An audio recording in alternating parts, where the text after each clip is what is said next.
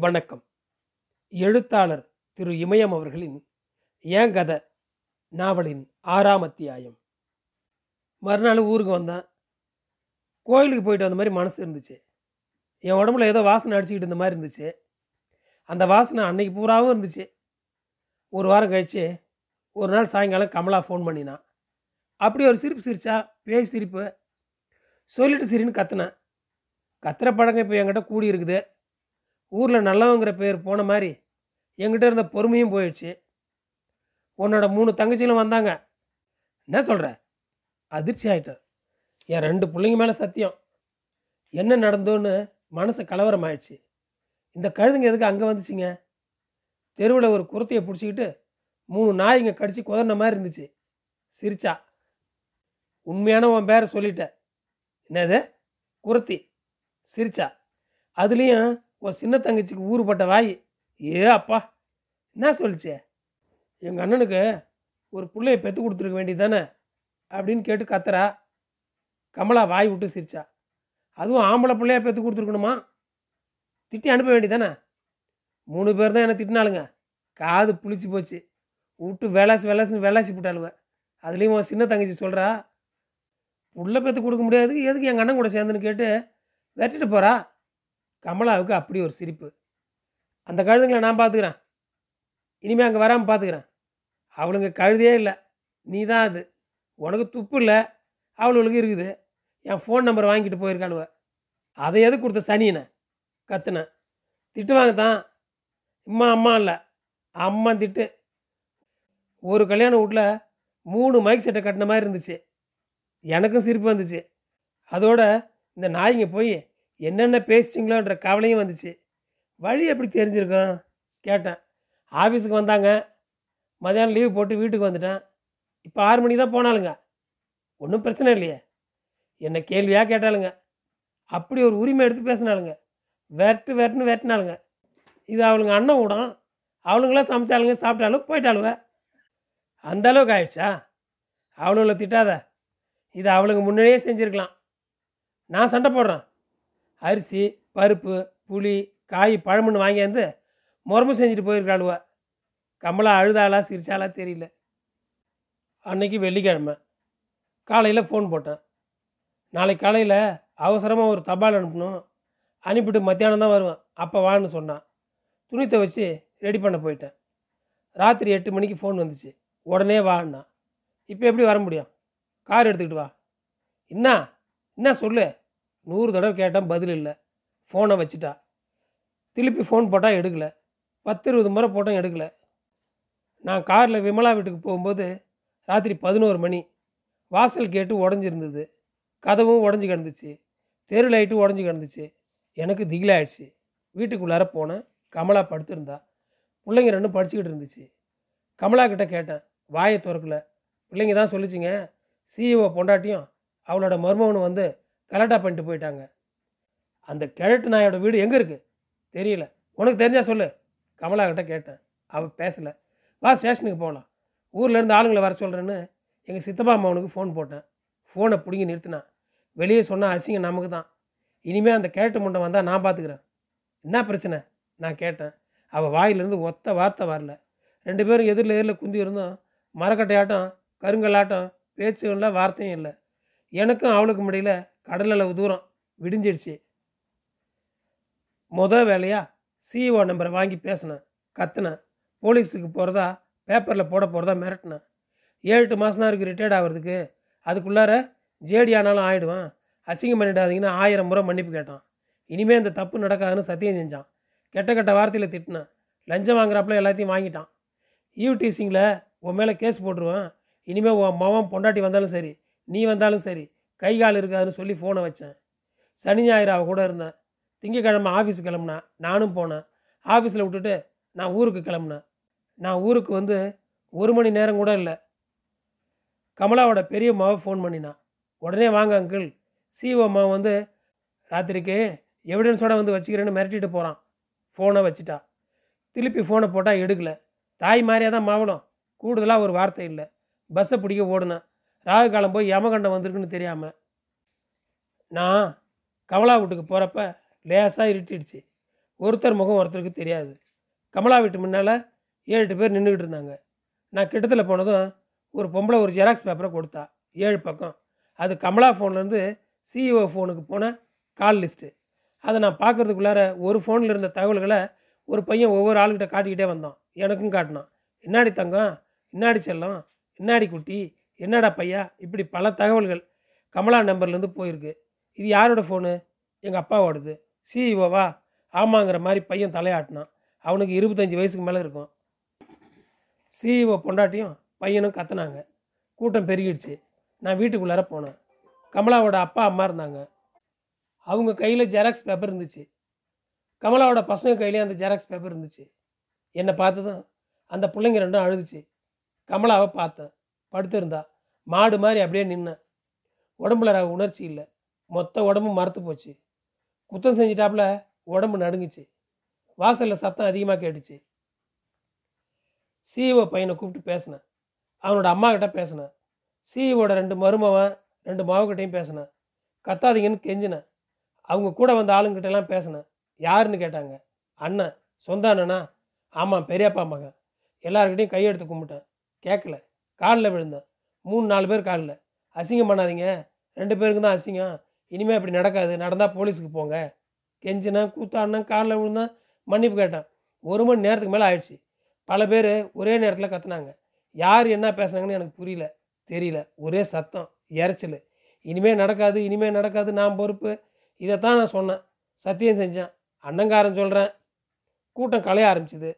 CEO பையன் எனக்கு கை கொடுத்துட்டு போனான். பாம்பு கொத்தினாப்புல இருந்துச்சு. ரிட்டையர் ஆகிறப்ப பிரச்சனை வர வேணாம்னு தான் போகிறோம் புரியுதா? சிஇஓ பொண்டாட்டி சொன்னான் வாய் தமுக்கு தான் நல்லா புரியுதுமா? சாரையும் கொஞ்சம் கண்டிச்சு வைங்க. கிழவனாக இருந்தாலும் அவர் ஆம்பளை. இப்போ பொட்டச்சி தானே?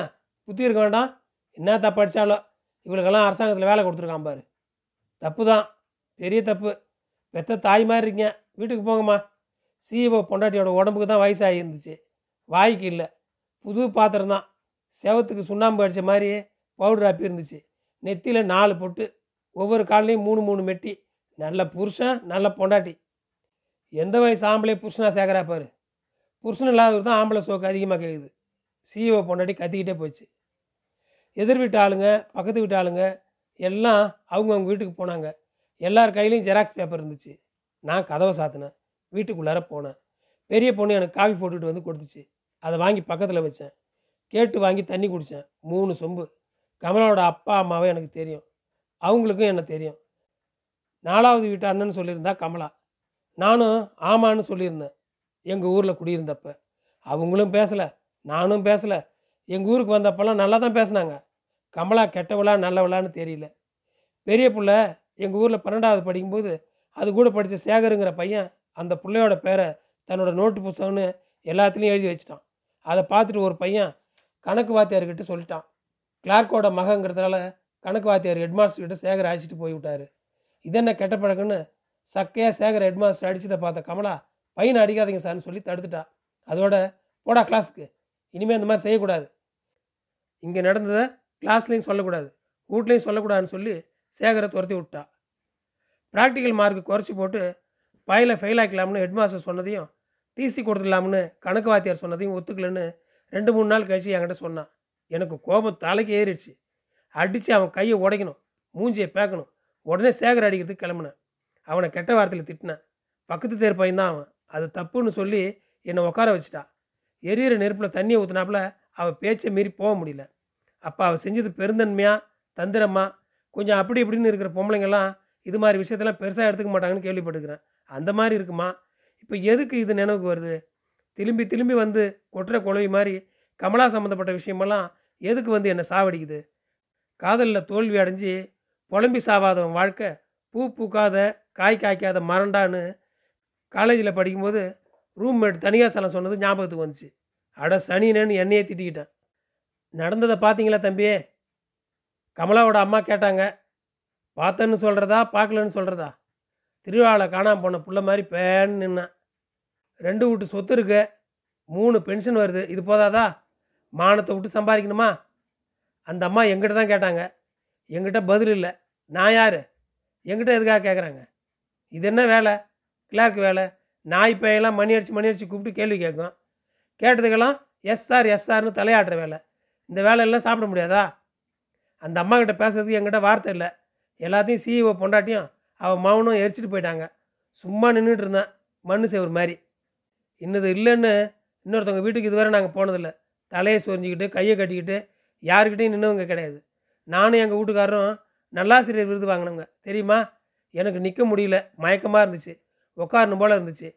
யாராச்சும் சொன்னால் தான் நான் உட்கார முடியும். எந்த இடத்துலையும் உட்காரதுக்கு இது எங்கள் வீடு இல்லையே? அந்த அம்மா ஆத்திரத்தை கோபத்தை கொட்டினாங்க. கண்ணு தண்ணியாக வாய் வார்த்தையா. முதல்ல இந்த வேலையை விடணும். எங்கள் மாப்பிள்ளை செத்ததை மறக்கிறதுக்காக தான் நாங்கள் வேலைக்கே அவளை அனுப்பினோம். புது மாப்பிள்ளை பிடிக்கிறதுக்கு இல்லை. எங்கள் மாப்பிள்ளை சத்தியவான் தெரியுமா? அப்படி ஒருத்தன் இனி உலகத்தில் பிறக்க முடியாது. பேசாமல் இருமா? என்று கமலா சொன்னான் அவள் எப்போ பேசினாலும் சில்லுன்னு தெரிச்சாப்புல தான் பேசுவாள் முன்னை விட இப்போ தான் அந்த அம்மா கண்ணில் தண்ணி அதிகமாக இறங்கிச்சு. அந்த அம்மா என்னை உக்காருன்னு சொல்லல. கமலாவும் என்னை உக்காருன்னு சொல்லல. நானும் உக்காரல. நான் இந்த வீட்டுக்கு வேத்தாள் தானே? வெளியாள் தானே?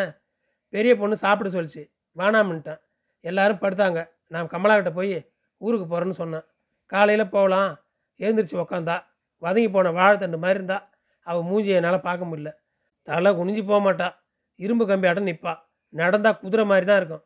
ஒரே வார்த்தையில் ஒரே கேள்வியில் ஒரே பதிலில் எதிராளியை மல்லாத்திடுவா. ஒரே வார்த்தையில் என்னை எத்தனை முறை கண்ணாடி தமிழரை உடச்சி நொறுக்கிற மாதிரி நொறுக்கிக்கிறா அவளுக்கு எல்லாமே சாதாரணம். கொசு தான். ஆனால் இப்போ கூனி குறுகி போய் உடம்புல துணி இல்லாத மாதிரி உட்காந்துருந்தா கும்பலில். கூட்டத்தில் உட்காந்துருக்கிற மாதிரி அவள் ரத்தத்தில் ஊறி இருந்த ஆணவம் செத்து போயிருந்துச்சு. அவள் அப்படி குந்தி இருக்கிறத பார்க்கறதுக்கு நான் ஆசைப்படல. நான் அழுதேன். அவள் அழுவலை. எங்கள் மலத்தை எடுத்து நாங்களே எங்கள் மூஞ்சியில் ஈசிக்க வச்சுட்டான் சிஇஓ நான் தங்கம்னு நினச்ச உடம்பு அதிசயம்னு நினச்ச உடம்பு இப்போ மலத்து மேலே கிடக்கு. நான் அவள் பக்கத்தில் உக்காந்தேன். நானும் பேசலை அவளும் பேசலை. உட்காந்தே இருந்தோம். மனசுக்குள்ளாரியே ஒருத்தர் ஒருத்தர் சித்திரவாதம் செஞ்சுக்கிட்டோம். அடிச்சிக்காமல் பேசிக்காமல் செல்ஃபோன் தான் எனக்கு வில்லன். சிஇஓ எனக்கு வாக்கரிசி போட்டான். ஐம்பத்தெட்டு வயசில் ஒருத்தனுக்கு காதல் வருமா? வரும்னு தான் சிஇஓ சொல்கிறான் அதுக்கு அத்தாச்சியா இன்வெர்ட்டரை போட்டிருக்கிறான். ஏசியை மாட்டியிருக்கிறான் லேப்டாப் வாங்கி கொடுத்துருக்கான். சிஇஓ செய்கிறது பொய்யில்லைன்னு தான் கமலா ஃபோன் போட்டிருக்கா. தகவல் போட்டிருக்கா. சிஇஓவுக்கு கமலா வயசில் ரெண்டு பொண்ணு இருக்குது அந்த பொண்ணுங்களுக்கு காலேஜ் படிக்கிற பிள்ளைங்க இருக்குது. ஒரு பாயை கொடுன்னு பெரிய பிள்ளைகிட்ட சொல்லி பாயை வாங்கி வீட்டுக்கு வெளியில் கார் விடுறதுக்காக மோட்டார் பைக் விடுறதுக்காக கட்டியிருந்த இடத்துல தான் படுத்துக்கிட்டேன். விடிய மட்டும் கண்ணே மூடலை. பொழுது விடிஞ்சுது.